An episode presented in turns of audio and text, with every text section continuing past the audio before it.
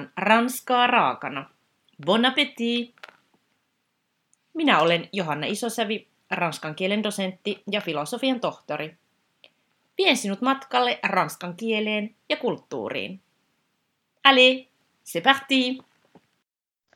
Tässä jaksossa vieraanani on tuleva filosofian maisteri Emmi Pääkkönen, joka on tehnyt maisterin tutkielmansa Helsingin yliopistossa ja aiheena on mielenkiintoinen musiikin käyttö Ranskan opetuksessa.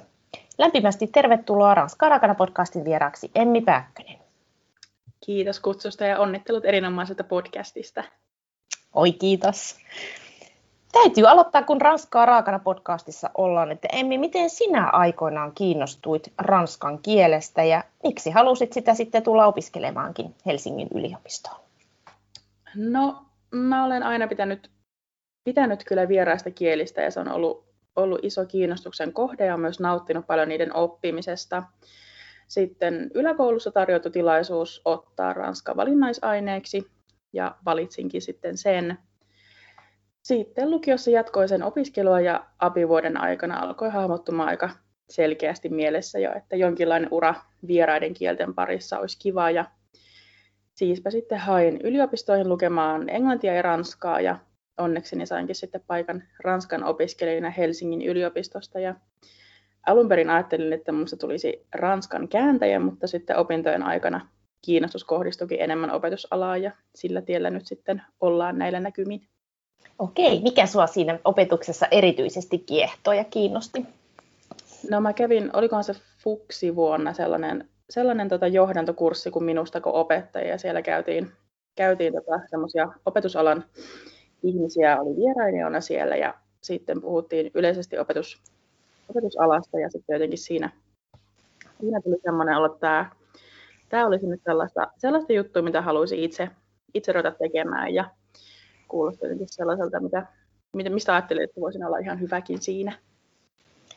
Nämä on hirveän tärkeitä tällaiset tapahtumat, missä, missä Kyllä. vierailijat käy, käy kertomassa ammateissa tosi merkityksellisiä. Kiva kuulla. Mm. No, sinä tosiaan tutkit maisterin tutkielmassa sitä, että miten Ranskan opettajat täällä Suomessa käyttävät musiikkia opitu- opetuksessaan. Miksi halusit tutkia juuri tätä aihetta? No, näiden vieraiden kielten lisäksi musiikki on aina ollut myös lähellä sydäntäni ja perheessäni ja suvussani on paljon, paljon musikaalisuutta ja siitä sitten on varmaan tarttunut jonkin verran minuunkin. Olen soittanut vuosikausia pianoa ja myös harrastanut laulua, joten musiikki on kyllä aina ollut lähellä sydäntä. Sitten yliopistossa opettajan pedagogisia opintoja suorittaessani pääsin, pääsin sitten opetusharjoittelussa näkemään erityisesti kieltenopettajien tunteja ja miten he käyttivät sitten musiikkia opetuksessaan. Ja huomasin sitten, että se vaikutti, vaikutti positiivisesti sekä oppilaiden siihen oppimiseen että yleiseen mielialaan siellä luokkahuoneessa. Ja siitä sitten ajatus hiipi mieleen, että tätä aihetta olisi kyllä mukava ja mielenkiintoista tutkia omassa tulevassa maisterin tutkielmassa. Se oli oikein hyvin valittu aihe, koska sitä ei kovin paljon ole edes tutkittu. Mm, kyllä. Varsinkaan tässä Suomen kontekstissa ja, ja niin kuin nimenomaan Ranskan opettajien kautta. Että tosi, tosi hyvä aiheenvalinta ja tämä kiinnosti myös opettajia, koska kun sä laitoit tämän kyselykaavakkeen niin kuin jakoon, niin sähän sait aika paljon vastauksia, että yli sata opettajaa halusi vastata, no. kertoa heidän musiikin käytöstään Ranskan opetuksesta. Millaisia nämä opettajat oli, jotka vastasivat sinun kyselylomakkeeseesi? Opettiko he esimerkiksi eri asteella vai painottuko siellä tietynlaiset opettajat? No joo, vastauksia tuli todellakin ihanan paljon ja paljon enemmän kuin olisin osannut toivoakaan. Joo. Ja oli todella monenlaisia jo ihan opetusvuosien ja vaikkapa opetuspaikkakuntienkin puolesta. Mutta käytännössä jokaiselta luokka-asteelta tuli kyllä vastauksia. Isoin osa opettajista oli kuitenkin sellaisia, joilla oli kokemusta peruskoulusta ja tai lukiosta, mutta myös sitten muutama vastaaja oli toiminut aikuisopetuksessa tai yksityisopetuksen puolella. Joo, mutta ei mitään sellaista selkeää trendiä. Oliko nämä myös yhtä monipuolisesti niin kuin eri, eri opetusvuosia näillä opettajilla vai oliko innokkaampia niin kuin tuoreet opettajat esimerkiksi? Joo, no siinä oli ehkä eniten, oli myös sellaisia siis, jotka eivät olleet vielä ihan valmistuneet siis opettajaksi. Otin myös Joo. sellaisia, sellaisia kysymyksiä tai kyselyyn vastauksia, jos oli vain jotain, jotain opetuskokemusta, vaikka ihan opetusharjoittelustakin, että niitä oli, oli sitten jonkin verran ja sitten ehkä sellaisia suurin piirtein 5-10 vuotta opettaneita ja sitten taas vastaavasti joku semmoinen 20 vuotta opettaneita, että ehkä se on sellainen, joka on kaikista ehkä aktiivisin sitten, sitten tota vastaamaan näihin, näihin kyselyihin. Niinpä. No meitä kiinnostaa tietysti, että millaisia tuloksia sinä sait, että käyttivätkö nämä vastanneet opettajat musiikkia opetuksessaan? Joo, melkeinpä kaikki vastaajat kertoivat kyllä käyttämänsä musiikkia opetuksessaan, mikä oli erittäin mukavaa huomata.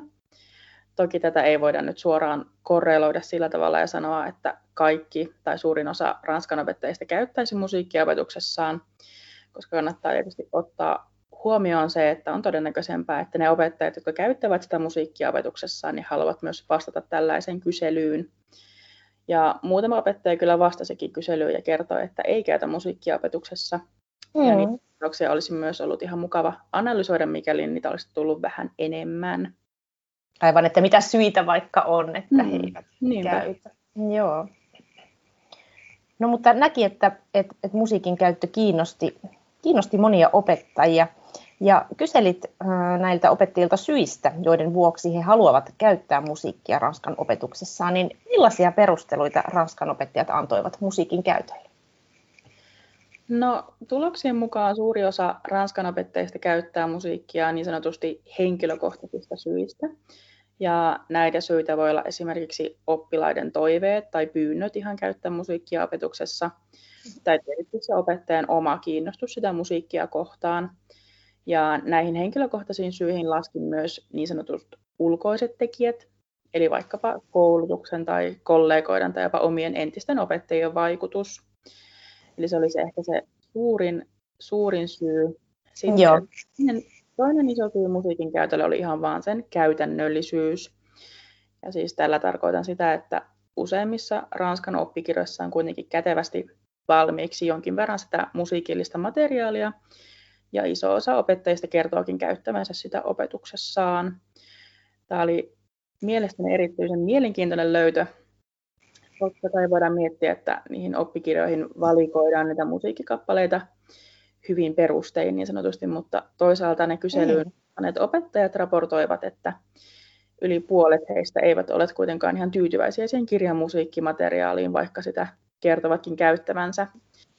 Ja syitä tähän tyytymättömyyteen oli ehkä sellainen, että kyseinen musiikkimateriaali on joko vanhentunut eikä siis kovin modernia ja innostavaa oppiloille, tai sitä oli vain liian vähän, tai sitten, että se tuntuu irralliselta, koska yleensä niissä, tai ei yleensä, mutta usein niissä oppikirjoissa oleva musiikkimateriaali on vaan laitettu siihen kirjaan, eikä siihen oikeastaan ole sitten annettu mitään tehtäviä tai edes opettajille vinkkejä tai ohjeita, miten sitä kannattaisi käyttää.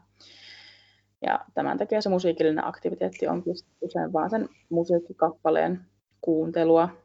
Mutta vaikka tätä tyytymättömyyttä kuitenkin nyt esiytyy, niin kuitenkin se niin sanottu käytännöllinen perustelu tai syy sillä musiikin käytöllä oli toisiksi mainituin, eli aika suosittu ehkäpä se sitten kieli siitä, että opettajat ajattelevat, että jotain musiikkia on parempi kuin ei mitään musiikkia. Että se on ainakin helppo, helppo ja matalan kynnyksen tapa käyttää sitä musiikkia opetuksessa. Kyllä, mutta tässä tuli nyt terveisiä myös oppikirjojen tekijöille, että, Kyllä. että ehkä sillä kentällä toivotaan, että voitaisiin vielä enemmän Joo, panostaa musiikkiin ja, ja moderniin musiikkiin ja ehkä, ehkä myös laatia jotakin harjoituksia musiikin pohjalta, mm. niin sekin voisi auttaa Kyllä opettajia. Ehdottomasti. Joo, oliko vielä muita syitä vai oliko nämä nyt ne yleisiä? No siinä oli ehkä ne kaksi, kaksi suurinta, suurinta Joo. Sitten, tota. Joo. No sä tarkastelit myös sitä, että millä tavalla opettajat käytti tätä musiikkia oppitunneilla ja millaisissa harjoituksissa, niin mitäs ne opettajat kertoi? No selkeän ja samalla myös tietysti ennalta arvattavin linja näissä tuloksissa oli se, että Ranskanopettajat suosii, suosii musiikin käyttöä sellaisissa aktiviteeteissa, joissa se musiikin kuuntelu on pääosassa.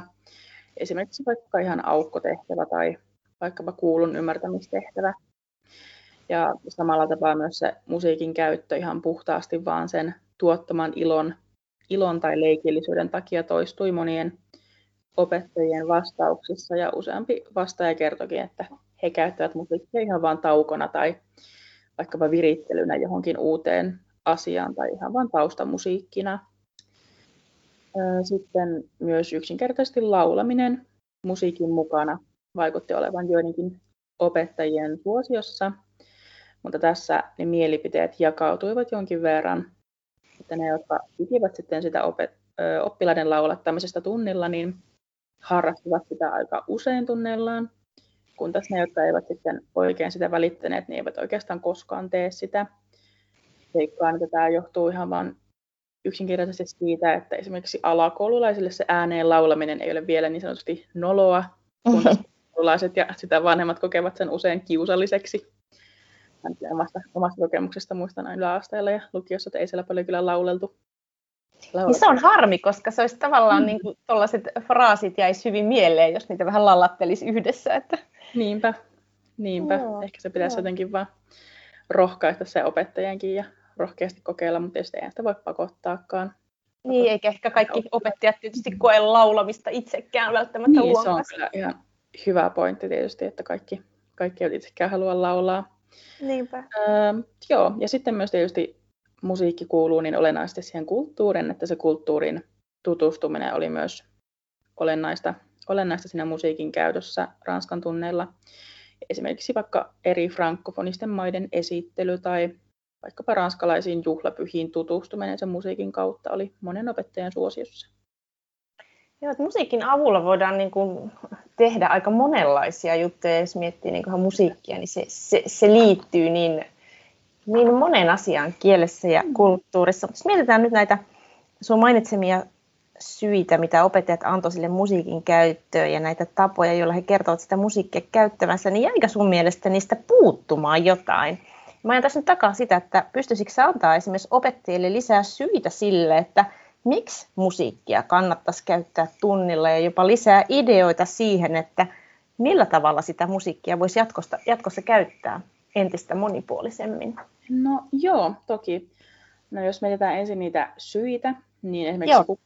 vastaajista ei maininnut syykseen sitä, että opetussuunnitelma tai joku muu NS-virallinen taho kehottaisi mm. musiikin käyttöön mutta itse asiassa sekä perusopetuksen opetussuunnitelmien perusteissa että lukion opetussuunnitelman perusteissa mainitaan musiikin käyttö kyllä ihan useaan kertaan. Erityisesti opetuksessa ja myös kehotetaan sen käyttöön. Samoin eurooppalaisessa viitekehyksessä, johon myös Suomessa tukeudutaan aika usein kieltenopetuksessa, puhutaan myös sitä musiikin hyödyntämisestä. Eli jos yhtään epäilyttää, että onkaan se musiikin käyttö nyt hyödyllistä tai jotenkin tärkeä, niin rohkaisen kyllä ehdottomasti kokeilemaan ja vaikka lukasemaan sen OPSin läpi, että olisiko siellä jotain, jotain mikä sitten innostaisi lisää.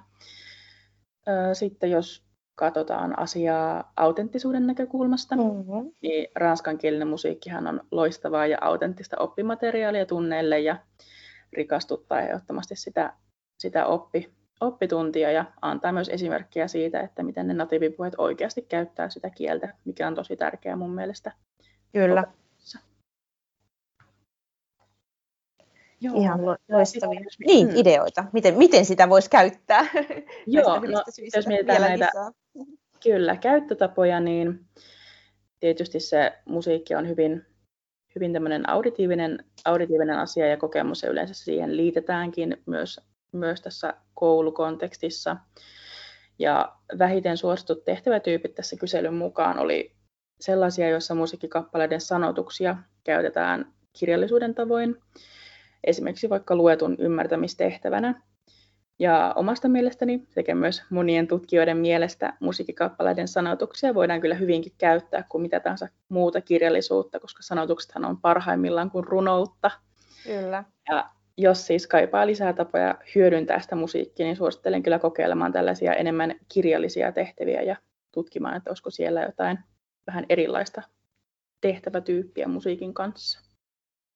Toi on oikein hyvä vinkki. Nyt on taas, Euroviisutkin oli äsken ja siellähän Ranskan Kyllä. biisi pärjäsi todella hyvin, niin siitäkin voisi mm. voisi löytää vaikka monenlaisia kivoja juttuja. no kun miettii mm. näitä sun tuloksia, niin tota, oliko joku asia, joka sinut yllätti näissä tutkimustuloksissa? No joo, ehkä eniten yllättynyt olin, kun purin tuloksia liittyen niihin musiikkigenreihin, joita käytetään opetuksessa. Mikä ei ollut niin yllättävää oli se, että kaksi suosituinta musiikkigenreä olivat pop ja sitten ihan tämä perinteinen ranskalainen chanson. Mutta yllättävää itselle ainakin oli, että seuraavaksi suosituimmat genret olivat sitten lastenlaulut tai pedagogiset laulut sekä sitten rap-musiikki. Mm-hmm. Jos mietitään tätä lastenlauluja ja pedagogisia lauluja, niin niiden käyttö oli sinänsä yllättävää, koska mielestäni se on vähän ristiriidassa sen kanssa, että suuri osa vastaajista korosti sitä musiikin autenttisuutta ja sitä, että haluaa käyttää musiikkia, josta oppilaat pitävät. Siinä mielessä toki ne lastenlaulut ovat paikallaan niiden kohdeyleisölle, eli esimerkiksi mm. niille koululaisille, mutta sitten vähemmän todennäköistä on, että yläkoululaisille tai vaikkapa lukiolaisille se lastenlaulujen kuuntelu tuntuisi ihan niin kiinnostavalta. Mm, mutta toki ymmärrän kyllä sen, että lastenlauluja käytetään myös näille vähän vanhemmille opiskelijoille. Mm. Kielellinen taso on lähempänä heidän omaa tasoaan kuin vaikkapa ihan normaalissa popmusiikissa. Ja tämä tulikin ilmi, ilmi tota, monessa kyselyn vastauksessa, että oppilaiden kiinnostuksen kohteet ja heidän kielellinen taso harvoin kohtaa näissä musiikkikappaleissa, mikä on harmillista kyllä. Ja juuri tästä kielitasollisesta kysymyksestä johtuen olinkin yllättynyt, että se rap-musiikki oli sitten niin suosittua kyselyiden, kyselyn vastauksista, koska Aivan. usein juuri se puhenopeus niin sanotusti on kova ja lisäksi siinä on paljon sellaista kielellistä leikittelyä, jota vaikkapa alkeisoppijoiden on erittäin hankala, jolle jopa mahdoton ymmärtää.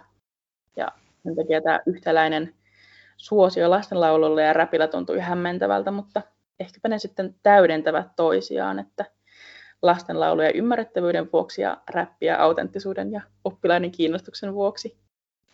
Aivan, että aika monenlaisia genrejä sitten opettajat todella mm. olivat niin kuin käyttäneet. Joo. Kyllä.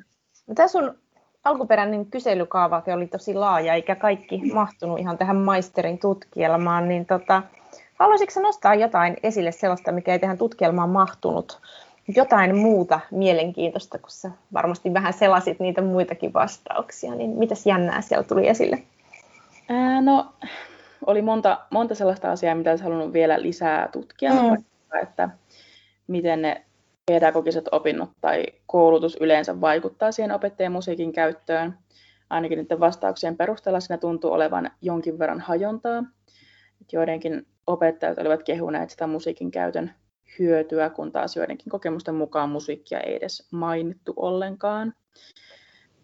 Toinen mielenkiintoinen osio oli, missä kyselin musiikkikäytössä ilmentyneitä hankaluuksia.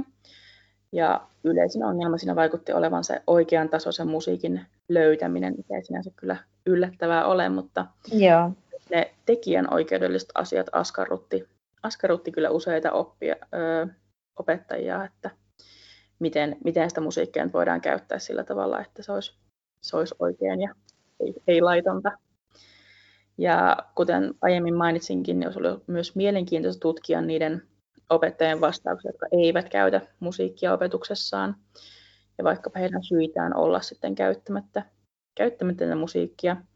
Siellä oli muistaakseni syitä oli sillä tavalla, että, että jos jossain pakotettaisiin käyttämään sitä musiikkia, niin sitten ehkä, sitten ehkä haluaisivat käyttää, tai jos siihen annettaisiin parempia, parempia eväitä ja niin kuin vinkkejä, niin sitten olisi helpompi, helpompi sitten sitä käyttääkin opetuksessaan.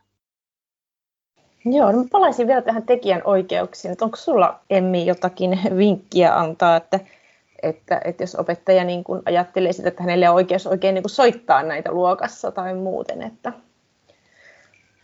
Niin, no, tämä on tietysti moni, monisyinen syinen ongelma tietysti, jossa on aika paljon harmaata aluetta. Että niin.